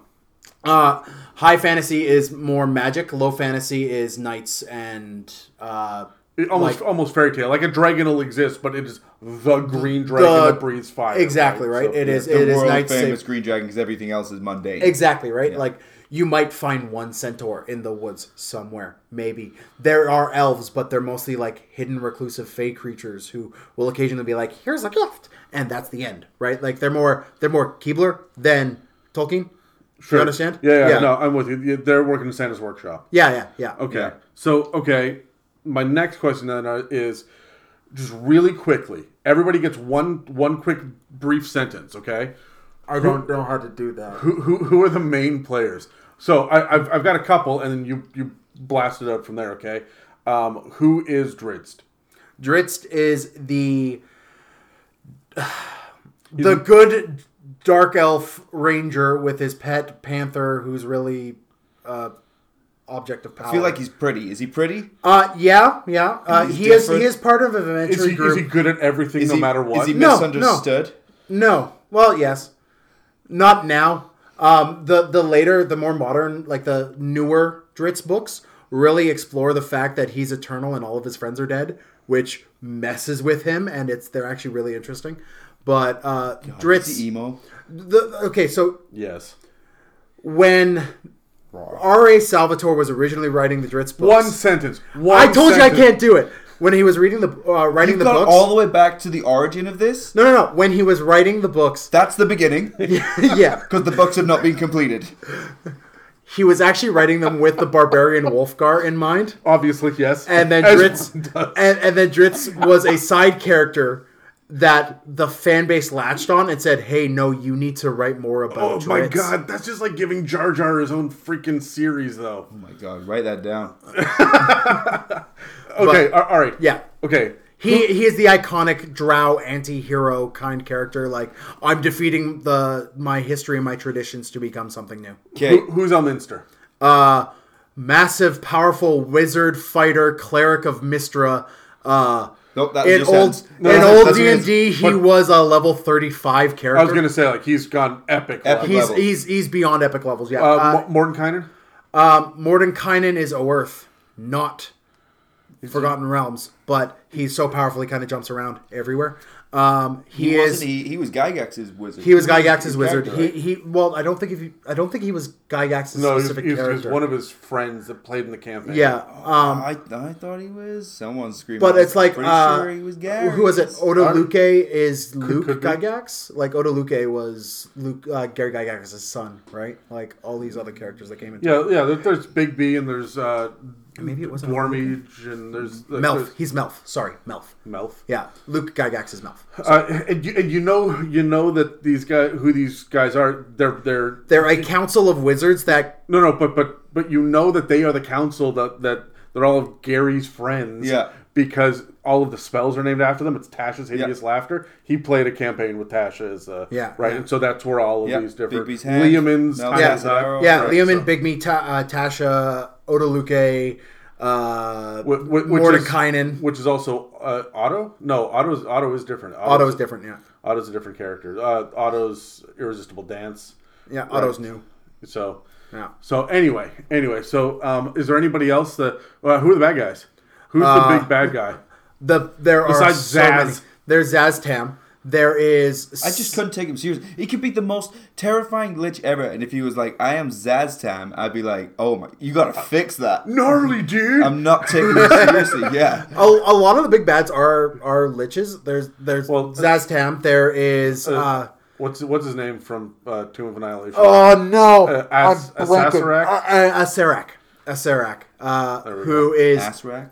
A- Yeah. Asarak uh, or Asarak. He is an Asrak. Everyone makes that joke. Um, but he he is uh, frequently played by Chris Perkins.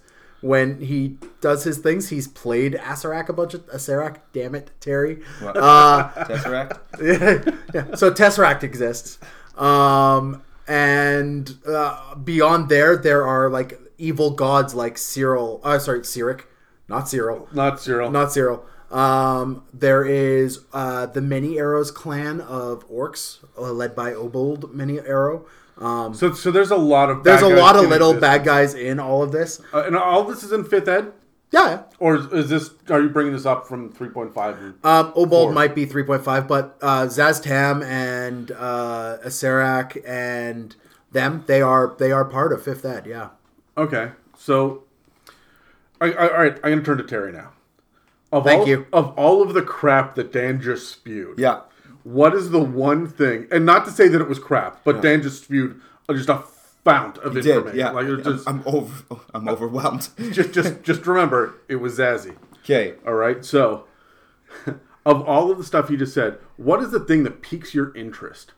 Of all the stuff that you're like, hey, you know what? I'd play in that campaign. I, hmm. I'd be interested in, in hmm. dealing with that thing. Well, I like me a good undead, and I think the uh, the Council of Liches that you talked about, uh, despite the awful names, how come every time somebody's a bad guy they have to have an X or a Z in their name? Like when that when that person is a baby, I would automatically identify that person as a bad guy because they have a Z. In their Because everyone is a Locky Fidgety Gibbons Boyle. Yeah. Anyway, but I, I thought that sounded pretty cool because we've seen like orc bands and stuff Yeah. before, and, and I love those tropes. But uh, I, I like Then my, the, the next bad guy is going to be named Zax. oh, just don't With just, eight X's, a Y, and a Z. Yeah, yeah. Just don't. The V is silent. Don't worry about it. but so, so, so that's the thing that jumps out to you. Yeah, that, I think that would pique my interest the most. I'm super interested in, in the flip side of that. This Council of Wizards that are all like epic level, mm-hmm. super powered. Why are they not saving the world? Right. Why are there still orcs and and liches and mm-hmm. arch liches and and zazes?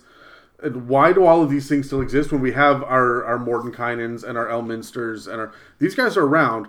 Like why why did Gandalf let let a bunch of bad shit happen? Right? Like he let like uh, Grima Wormtongue do all of that. Yeah. He freaking knew better, but he allowed it because he had other things to do. What are these guys up to that they're not stopping this? Was it the, the that can many cam- arrowed? Is that what Yeah, you're getting to? Is that could be a campaign in itself? You're Yeah, I- exploring I- the idea of where are they and what they're doing. Yeah, so I'm, I'm trying to get into the idea of, of this the campaign inspirations for people that don't know a damn thing about the the backstory. Yeah. Right. So what can they grab onto to start with, and then they can do their digging afterwards. Right. So so that that's kind of that's kind of what I'm what I'm asking now. Dan, what's what's the thing in Forgotten Realms that you're like, oh, that's cool, but I've never done it. Um, the Ruins of Netheril. Sure. Um, N E T H E R I L. Um, for those who will be looking it up online later, um, it is a massive old civilization of floating islands that have crashed to the ground, and thus there's a bunch of ruins there. And one of their cities made it into the uh, Shadowfell for a long time, and then came back and like assaulted Myth Drannor and stuff like that. And it it's it's this really cool, intriguing story of these people who ran the show across Faerun for thousands of years with their magical prowess that just stopped one day and left their artifacts everywhere. I'm going to tell you right now that if I'm going to do that, where we're searching the like the fallen cities and all that, I will have one of those cities float again. The, the players can now have their own flying city. Yeah. right? Like, oh yeah. No, that that's a goal. Have a keep on a floating city that you. Well, crap. We got to go to Waterdeep today. Well, hit the aft thrusters. Let's move. All right. I shall play Squall, the lovable fighter. Okay. So let's uh, let's wrap up. Is there anything that we've forgotten on forgot like Forgotten Realms? There's a bunch. I know Yeah. that we have. There is so much lore, and if I uh, sorry, I can't believe I didn't say this before. If you want to know more, pick up the so the Sword Coast Adventures guide. All of this stuff is in there, Yeah. or most of it's in there. You got to do some deep dives on some novels, but the, by the broad strokes for fifth ed, that's the book you're looking for. You're not going to find it in the player's handbook. You're not going to find it in Volos or Xanathars or the Dungeon Master's Guide. This is where you need to go. When I first picked up the Sword Coast Adventures guide, like a year and a half ago, I flipped through it and I went, garbage, garbage, garbage, garbage, garbage. New class, neat. But no, no, no, really. All of that stuff at the beginning, the chapters one and two, super useful Yeah. for building a campaign, or at least for for getting an idea on where to go with your campaign, because someone's already done the footwork. Yeah. To, to lay that out for It, you. it does lay it out quite simply. I Yep. found, and and I was talking to you guys before about dragging and dropping. Like if you want to do that, you, you can do that quite easily with the Forgotten Realms. Forgotten Realms, we talked about it a lot, but uh, Adam, do you like it? The Forgotten Realms. Still not as much as some of the others. I still want I still want Dark Sun. I still want Eberron. I still Yeah. I I liked the Curse of Strahd. I did. Um, I, I like the Gothic horror.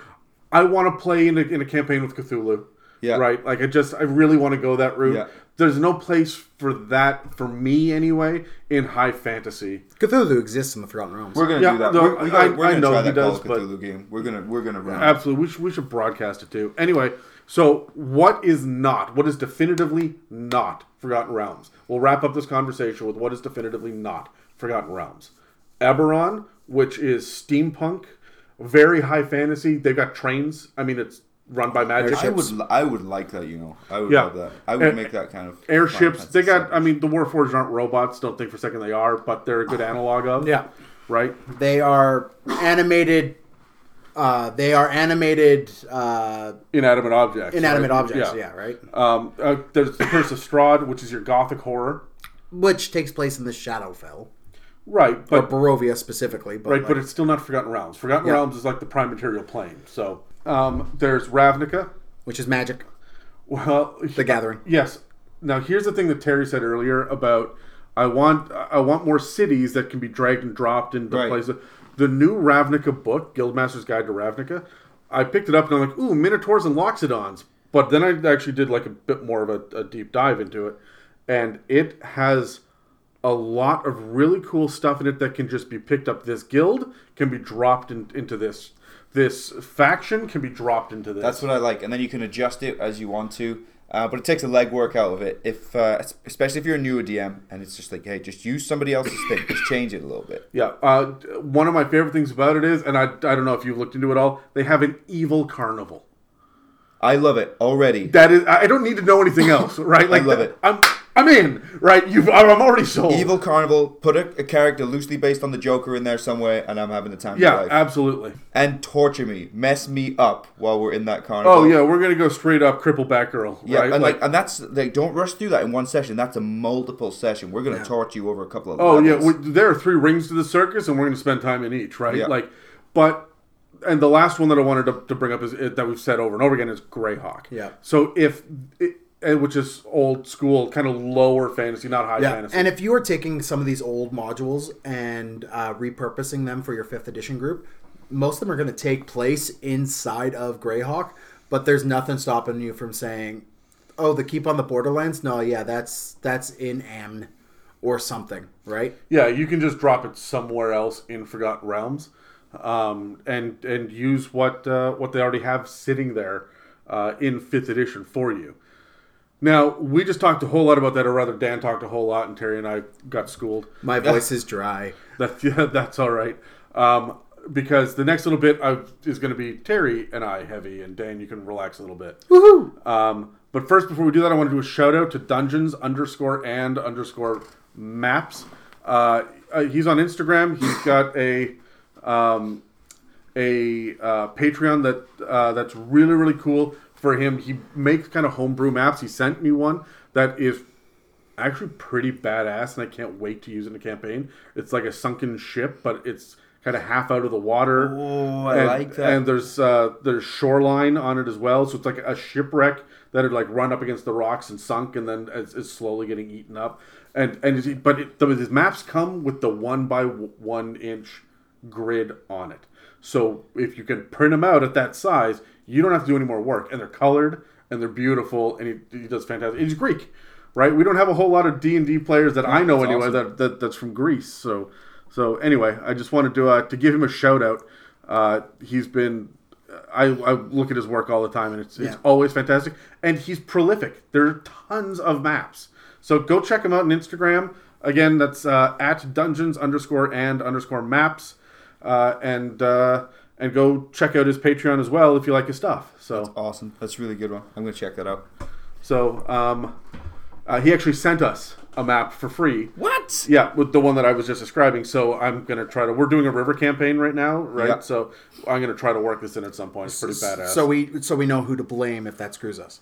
yeah, there will be three death tyrants inside of it. So Oh God. Oh, good. um, that that'll make we a just total, lost a fight to one. That'll make a total of five that we've come across. So Um, all right, so I want to wrap up. I know we're going long. Dan's just like grinding his teeth over there about it. But let's start talking about how you would use important touchstones um, in your own game. Like, how do you use Forgotten Realms in your homebrew campaign? What can you take from it? uh, I- are we gonna roll? Yeah, let's, roll. Let's roll initiative. I win with So a the nine. highest was a nine, and I still didn't win. Yeah, Well- but you're not last. No, I got a Not four. last. You're not last. Um, Damn. I- I said that you're done talking, but here you go. yeah, here I go. Um, the big thing You I get would three pull- sentences. and don't be messing around with No, no, no, semicolons no, or no, anything. No, no, no, no. Haiku. We, I need a haiku. Yeah. How does a haiku work again? It's Five, five, seven, seven, five. five, seven, five. Just, I just want to watch them count. It's funny. Yeah, thanks. No, thanks, okay. buddy. All right, no, no, no, seriously. no. From the realms I'd pull. Yeah. Don't say it back to yourself. You sound like an idiot on the internet. They'll get you. Um, magnificent, magnificent cities, And all. okay, all right. Magnificent cities, all. Uh, monsters. Yeah, no, I give up. Yeah, I just, I, You I within three You could have just end. said, I give up, and then that would have been done. yeah, hey, no, no, it works. All right. Uh, but no, I, I, I would go in and I'd pull. Uh, I the way this game works, like you could go in and like pull something out of context and slap it somewhere else. Um, you just got to know where to find it. So um, You got to pull it out and slap it. yeah, it's fine. Yeah. Um, I would go into Tomb of Annihilation uh, for all my fledgling DM friends out there, and I would go into the back of the book where all these traps are, and I would pull out these traps that are interesting and unique and Okay. awesome, and throw them into your games. Okay. I feel like Adam's Yeah, like, I'm taking notes. go- Yeah, all right, Take- good. yeah, Yeah. Take notes. Uh, Dan, I, I agree with you going second. I, the, the reason I like Forgotten Realms so much, as I touched on it earlier, because it's I find it's kind of neutral. You can play with it more. There you there's not so much pressure to do it a certain way, so you can pick something up and take it somewhere else. And a nerd is not going to have a brain aneurysm because you did it, because it's not like you're changing Greyhawk or Eberron or something. It's a little bit more forgiving in that sense. I, I, I thought I thought I got it wrong, but I but I got it right in my head. Um, I like the weave. That's what I would use. That's one of the things that I would take from from Forgotten Realms specifically. And the weave is just it's not your hairstyle. It's the actual way that magic works. Uh, if you're homebrewing a campaign, you don't have to figure out where your pantheon comes from or how the magic works or what the gods did to create this special force in the world is already there. You can change the continent and the details and the races and the available classes. You can do you can change absolutely everything at the base level. But when it still comes down to how the magic works and the spells that are being used, it's still there and it lifts so nicely out of the Forgotten Realms. And and you can put it on pretty much anything. Yeah. Uh, one of the things that I find a lot of people do, and uh, um, this was something that happened in Critical Role, which you are not really well versed in, Adam, but Terry and I are. Um, in their in campaign one, they really pulled heavily into the Vecna mythos and like Hand of Vecna, Eye of Vecna. Oh, you I- mentioned I- how earlier we have the Eye of Vecna now in our campaign. I know I dropped the hand of Vecna in the previous campaign and the entire table sat up and I'm like, how do you know? Yeah, right. This yeah. is supposed to be a surprise, guys. yeah. Uh, um, have I entered that point of my D and D career now where I've lost the wonder? I, I know what everything is. No, not everything, but No, no, there's to it. still more. There's Okay. always more, my friend. Yeah. No, I, I actually that that, that stuff drives me insane, uh, a little bit, because Vecna is very much uh, uh, Greyhawk villain that people have just been like, and now he's here, and now he's here, and now he's here, just because he's got a very interesting story to him. Yeah, he's been Right? adapted over, Uh, right? it, it- it's things like if. I, I understand, and I've run games where I've pulled the Pantheon out of No, Forgotten I. Realms You, and you put it in, right? you don't have to say anything But- else. I get it. When you look at all the different like incarnations of Transformers, and now they're on Cybertron, and now they're on Earth, and now it's Beast Wars, and now it's. Er, or- and- and- you had best not be slamming Beast Wars. no, I'm not. But the the point is that Megatron is in all of them. Yeah, yeah. And like how? And Optimus Prime is and, in all and, of and them. Starscream. Why are they in every single incarnation? It doesn't make sense because technically they all fit in the story. Are these guys just immortal? Right? And how many times do we have to kill them before? You know what? I don't care anymore. Right? And that that's how you, that's how I think you feel about Vecna being Yeah. pulled into Yeah. to Forgotten Realms. So um, But in terms of like a, a lot of these artifacts keep on getting pulled out, but there's one artifact I put in every single one of my games, and I love it. It's the Regalia of Evil. It is Tell us what is the regalia of evil? It So see, you don't know everything. Sounds delightful. I don't know everything. so I the reg- misspoke. the Regalia of Evil are three magic items that, when put together, make you a, an evil god. Oh, Yeah, yeah, they are uh, a gauntlet, a uh, a gauntlet, a crown, and a mace. I believe is the three of them, um, and each one has massive amounts of power to them. And each one is an artifact of their own, and each one has Like a these plus grand cults that work. No, like a named mace that doesn't like if you swing it at someone, you're using it wrong. You should be using the powers it gives It's you. like, it's like a magical scepter. what I yeah, it's was more thinking. scepter That's than the type of item Yeah. that you would give me, and I would just swing it, and you'd be like, "You're stop! You're doing it wrong." I swing with my mace, which could blow up the world. Yeah, but I, I would throw the regalia of evil in every single last one of my campaigns. Yeah, see, the, uh, or what's the thing you throw in every one of your campaigns, Terry? Like that one item, the one thing from Forgotten Realms that you're just like, you know what? Here it is. Every campaign. I don't think there's anything in particular I throw in to, to every Elves. campaign. no, we, we, we actively try to remove them. Um, because because in me, my life as Terry, I'm all about variety, spice of life, and all that. So I just like to explore different things. I'm not someone who gets who feels they have to go back to the same thing all the time. I can do it, and then I'm done, and I'll forget about it for 15 years. Oh, you see, uh, there are definitely touchstones. There will always be a kobold named Acronis in every one of my campaigns. That just happened now. Like this came from the last campaign, and it will always be moving forward. Yeah. There always gonna there's always gonna be Bernard the Bard. Um, there's always going to be Gage the Mage. So, sorry, sorry, no, no, Bernard the Bard specifically, like the uh, or Bernard is as Terry called him. Yep. You ruined my rhyming scheme. When we invented that name, that's what it was. um, uh, there is always going to be the deck of many things, right? Yeah, I'm always going to have the sun sword somewhere. do lo- uh, I do love that one. Yeah, Yeah. So uh, Keith? Did you name him Keith? Keith. His name is Yeah, Keith. Keith. Yeah. So there are always going to be some of these little touchstones. There will probably be a lich somewhere. You may not run across him, but he's somewhere.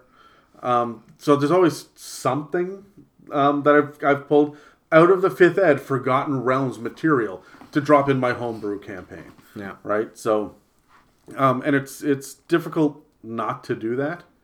There's just so much that's built into D and D at this point that is oh dwarves are like this in the Forgotten Realms, but they don't say that. This is just dwarves are like this in D and D. Yeah. So when you make your homebrew campaign and your dwarves are like this, you've technically stolen it, but it's Exactly, yeah, yeah. It's just yeah.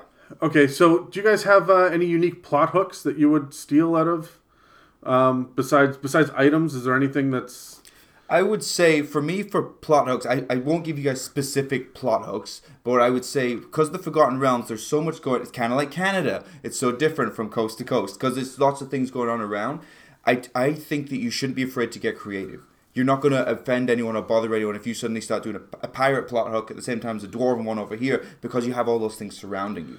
In Yeah. Forgotten Realms, that's not like that in, in, in a lot of the other campaign settings. Um, you don't have as much uh, leniency in Dark Sun, for example. It's very much yeah that, a that's certain fair. thing, you know? Yeah, Yeah. yeah. You're not going to go rescue the princess from the wizard's tower in Darks, Right. I mean, you could reimagine it in a certain way, but that classic trope, Yeah. um, you can get away with in Forgotten Realms, and so that means you can have a lot of different type of stuff going on. So if you have players who want to explore very different types of characters, you can fit it all in. Dan, is there anything in particular that you would you would steal? Steal. Uh, I am a big proponent of going to the uh, the adventure paths and stealing hooks, stealing characters, stealing things from those, stealing maps. Even um, I've said in previous episodes how I'm the lazy DM, so this stuff's already written for you. So grab it and shoehorn it, fit it, grease it up, spit on it, How- how- get it Spit- in there. Spit on it, yell at it, How many? How many? choke it. Uh, God, all right, no, keep going. Keep going. We're getting back to the dungeon now. All right, how many different modules have you played? From, I- from fifth ed. From fifth ed, uh, not very many. I've played Curse of Strahd and uh, Tomb of Annihilation. Those are the two I've played. Um, You've, you've, you've done the you've done the Death House a couple of times. Uh, yeah, but that was all part of Curse of Strahd. Not when you did it the second time. Oh, yeah. We twice. did Adam's Death House. Yeah. We did Death House upside down. Yeah, right. That thing. But uh, I've back in Pathfinder days, I did the Rise of the Rune Lords, and and I, I've done a lot of those. You've done a lot of modules, but but, but specifically fifth ed. Um, which one do you prefer to steal from? uh, Tomb of Annihilation. Yeah. Uh, Why? Uh, it's tonally easier to move it into your campaigns, I find, um, because a lot of Dungeons and Dragons is you know you're walking through a forest or a jungle or a thing to reach the end goal, and you're running through old ruins to find the loot. So a lot of it tonally matches a majority of campaigns. That's what we were saying before And, about like, the Forgotten Realms is that there's all these sunken ruins yeah, and yeah. whatnot. And, so- and Curse of Strahd is very much bleak, very uh, Brothers Grimm era kind of tone to it. Like everything's gray and raining. it- it's, and it's gothic horror. it's gothic at, horror, at its right? Yeah. So like it doesn't really fit into many traditional Dungeons and Dragons campaigns to pick and choose from there. Now I will be pulling Argynvost out. I will be pulling Strahd himself out. I will be pulling, you know, um, stop. Uh, I'll be What? pulling the the crones out and Yeah. and using them and their children pies. Right, like Yeah. I, I, I will be doing this. Spoilers for all of these, by the way. I was like, it's way past past time to Yeah. declare that. But um, the thing that I liked about Curse of Strahd was that it, it gave you the villages. Here's the Yeah. village, and and there it is, right? And you can just take the village of Yeah. Barovia or, or Valakai, whoever you want to pronounce it. What Vallaki. Vallaki. My God. I, it's like the people that call him uh, Okay, here's- Von Zarovich. Here- here's my Ah, here's my problem with this. I watched. That's actually what uh, we said. What's Chris Perkins' uh, one that he runs? Dice Camera Action, something like that. Yeah, He's yeah, yeah. And he said Valakai three different ways in the first episode. I was like, didn't you write this bloody thing? Okay, so I guess the last thing that I want to do before we uh just before we wrap this episode because it's going super long Yep. is That's uh, okay. Yeah, that's- You're stuck in traffic anyways. yeah. Um two things that we'd like to see D&D incorporate into 5th ed. But I want Terry and I to do it. I want Dan to tell us whether or not it's a good idea. Whether or not it's going to work. Whether or not it would fit in the Forgotten Realms specifically, yeah, or okay. yeah, whether or not it's going to fit in Forgotten Realms. So so uh Let's roll. yeah, let's roll. Let's aim for the actual. second time in one episode. Oh my You goodness! got a nine. You're going You're first, Terry. first. Did I win? Yeah. I win. I win. I win. Oh, he's gone. He ran away. Uh, okay, I've been talking about drag and drop a lot. Do, do we think that there's room where we could get some kind of module released um, where we just have these blank cities, dungeons, areas, things with these maps, or where we can pick them up and drop them, Yeah. and we can put them anywhere? So is in, there room for this? in previous editions, there was uh, what they would call the Gazetteers. In Storm, uh, the, the Storm Coast Adventure Guide, Sword Coast Adventure, Storm Coast, Sword Coast Adventure Guide is fairly similar to these old Gazetteer, uh, Gazetteers that you would be able to pull like, I want to run specifically this city and just pull this city out, and those things existed in previous editions. Sa- uh, SCAG is very close to that, but I think uh, That's what Ravnica is for. that's what Ravnica's for. I think they technically can. It technically exists in a pocket dimension, Yeah. right? So it's not supposed to be in Forgotten Realms, but you could take anything from it. It is quite part and parcel. Like Yeah. you can, you can grab. And it. I think that you could do that with this. Like, you could grab all of the details from Waterdeep and uh, Waterdeep Havens, or whatever they call them, um, and just rename it to be the massive metropolis in your own campaign.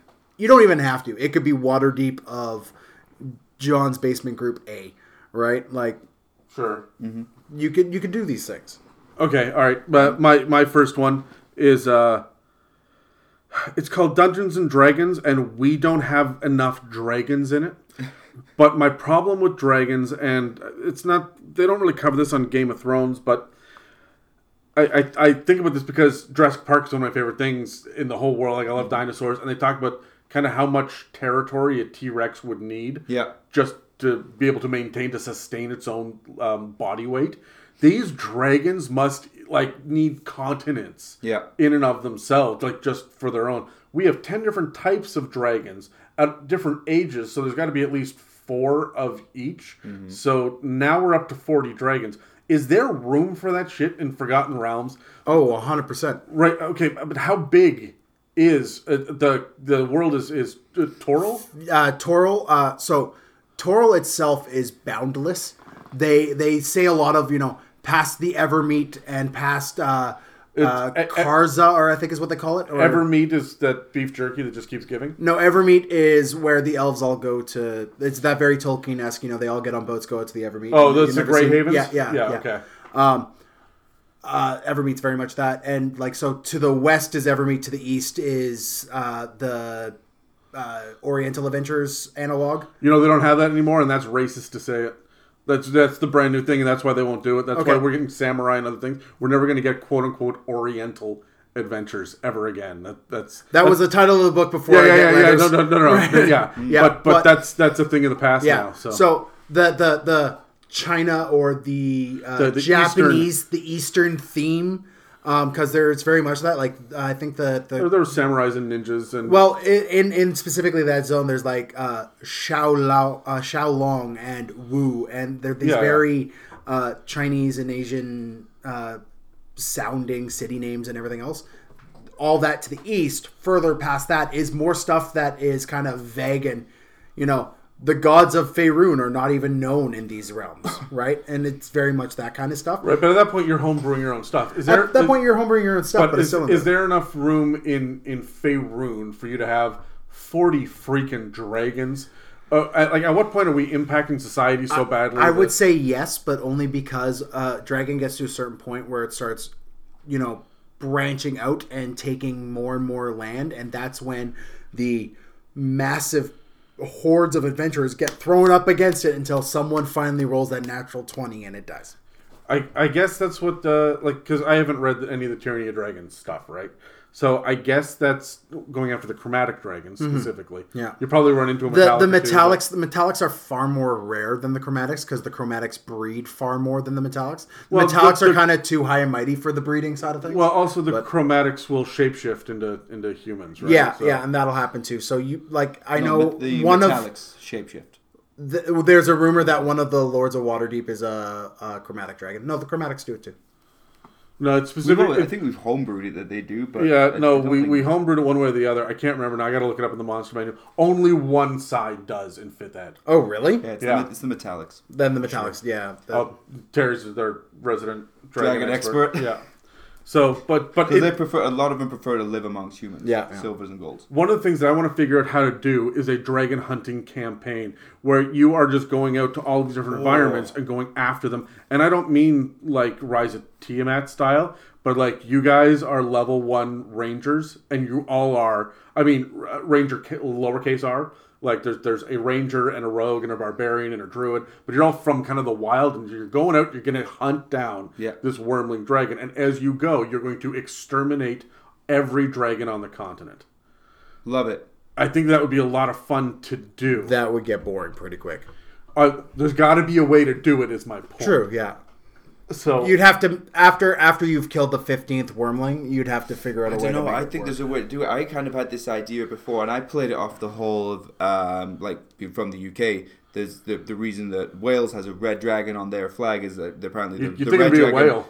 Red, yeah, red, red dragon killed the English gold dragon or something. I'm sure someone knows the story better than me. And I like the idea of the dragons being the leaders and the dragons having their armies. Yeah. And so you face off. It's not just uh, dragons. against against dragonborns and kobolds and, and Yeah. you can even reskin lizard folk to be the more barbaric versions of. Yeah. Like you could do a full blown like let's go balls to the wall dragon campaign and like we're four squishy, pale face whatever right like Mm-hmm. humans and elves and dwarves. Like I think that that there's got to be room in Forgotten Realms for that somewhere. Yeah, you but can do but it. is there? Well, you could, well, you could be Oh, like yeah. dragon riders, and you could have these air battles, like dog fighting with dragons and stuff. It'd be great. okay, Terry, do you have another thing that you want to see? Is there room? Can we do this? Can we make it happen where we can put some sci-fi and fantasy campaign, as in deep pyramid tomb, whatever you bury, it, and you come across I- strange machines I- you've I- never I- seen before? I have I have a, an answer for you. Um, Dan Dan's gonna be like, "There's already a thing." There is already a thing. Mind flayers came to Forgotten Realms in their spaceships. okay. To Oh, get- yeah, I know that. I've heard that, but I'm- Yeah, does it work? Because I've never spoken to anybody who seemed to think it worked, and that's just may just be the uh, nerds and their opinions. Um, it it feels very out of place, but there is a part in a module that I've played that has a crash spaceship. the, there's a fairly famous module that's all about the the crash spaceship. Yeah. I, I can't think now off the top of my head what it's called, and I'll throw it in the show notes when I when I find it. But Yeah. Um, it's it's pretty famous, and yes, you get like laser guns and shit. I also think that it is supposed to be that this stuff is supposed to have a lifespan on it as well. Like you get a handful of shots where the battery dies. Yeah. and, it, and Oh, it's yeah, gone. Right? absolutely. So you're not running around with with weapons that could take out predator in a in a fantasy campaign, right? Yeah, you So- got you got your dude swinging a sword, and then you got your you, You know, get your- Gatling you get laser your- gun. It's a little. You got your laser guns. You get your six shots of disintegrate spell. yeah, right. So. Yeah. Um, and you could run it like that. Like I've seen laser guns just flavored as it's a wand of scorching ray. yeah. Its trigger is just a literal trigger. Sure. I mean, that's that's relatively. Oh, but there's got to be a way to do it. You can Yeah. you can homebrew it, Yeah. and it'll fit in, in Forgotten Realms because Yeah. they've already kind of got it there. Does they? I don't think they have it in Fifth Ed yet. Yeah, they have.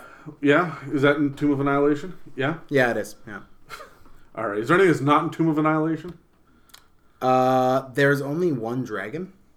Weird. What what color is it? Red. Of course it is. It's always a red dragon, right? Classic. Should Um, you wrap this sucker up? Well, hold on. I I, I still got my my very last. Oh, sorry. Uh, d- do, Excuse do, me. do you think that there is room for halflings? And by that I mean, why are there not? Why is, why did the halflings get for? Why is there sake- no Shire? No, not not the Shire. It, it's they're just like they get a they get a freaking one page in the player's handbook, and then nobody gives a shit after that, right? Like the halflings are the forgotten freaking race, and I complained about this in our Meet the DMs episode. Like, why in Forgotten Realms are halflings just like, oh, by the way, they're over here? I know why. They're they're not. I, I know why. They're, they're, they oh, go ahead. Because nobody sits at home as a child and fantasizes about being a halfling like they do to be Oscar the Barbarian. Or, I don't know. I- I know a lot of people like who- a tiefling or something. I, I know a lot of people who uh, idolized uh, Pippin and idolized Merry and idolized. Okay, so you're saying Sam. a lot of people give me ratio percentage wise. How is it? It's Well, even even even in even in. R.A. Salvatore's books, which you mentioned earlier, there's Regis, who is a halfling little schemer, and he's a little rogue character. He's incredibly popular. Like, there's room but for these guys in but the yeah, Forgotten yeah, Realms. there's room, but nobody wants to play. No, they're always they're always the sidekick. They're always the afterthought. They're always the like. There's no there's no halfling home. There's no the, the halfling is always the rogue because they have this one thing that they can do and they can and that's what they do. You you I play a halfling barbarian right in, in another campaign that's kind of dead at the moment. But it is so much fun being a halfling barbarian because you're raging with the lucky feet and it's insane, right? Like you you don't Oh, roll yeah. ones, Yeah. right? So you're gonna hit. So I, I'm, and I'm going crazy with it. I absolutely love it. I don't know why you wouldn't be a halfling fighter. You get your five attacks, and you get to re-roll critical failures. Why is nobody doing that? And, and and why is there no space in the Forgotten Realms Because you're thinking about you're thinking about it mechanically. I would never build a character mechanically. I'd build a what do I want well, to I be. think I think that there are a lot of people out there. I'm just saying that there's a place mechanically for he it. just wants to roll Brad Marchand, just a really angry little person. for those people that don't understand what hockey is, um, I my point is that there's no place in Fifth Ed Forgotten Realms for halflings. There isn't. They're always just like, why would you be a halfling when you could be a gnome?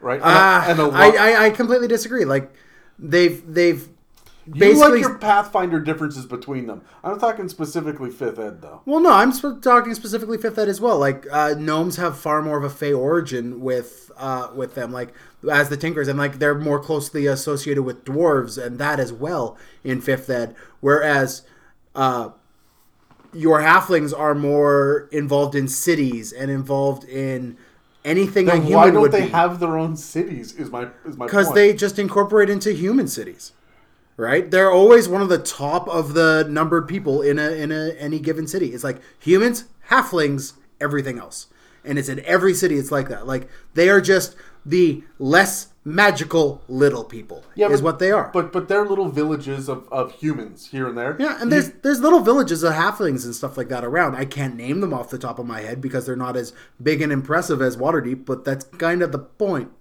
Okay, it just feels like halflings get the short end of the stick in fifth ed. Specifically, I know, yeah, that's right. I would. You, there are little cities full of. Yeah, we, we're going to do this over and over again. They get fewer pages. They get fewer, or they get less attention. They get the you know less renown than any of the other races. And they like it that way, damn it. No, I think you're just saying that. um, I, I just think that you know in previous editions they were one of the centerpieces, and they're not anymore. They've taken a backseat to gnome.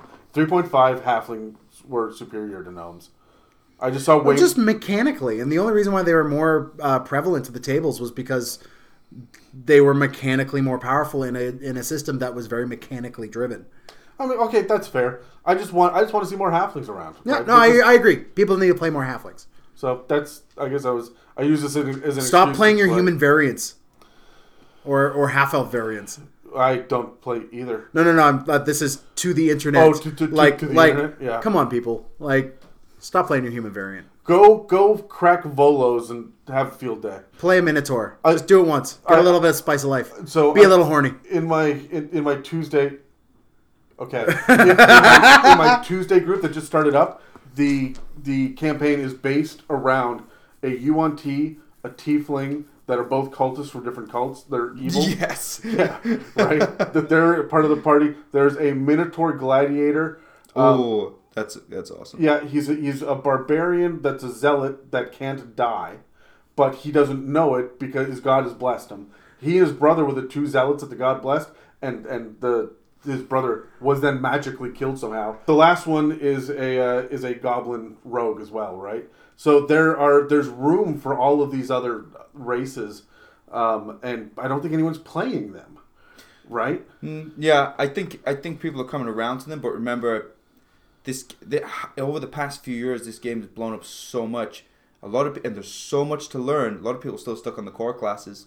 This And is going to go on for a while, so we're just going to call it. So it's And- a mimic podcast. And then well, it, it's Core it's a certain races. amount of traditionalism with it, right? Like. Thank you for listening to It's a Mimic. Check us out online at it'samimic.com or on Facebook, Instagram, and Twitter. Have questions you would like answered by the guys on the show? Send them an email to it'samimic at gmail.com. Tune in every Tuesday for more.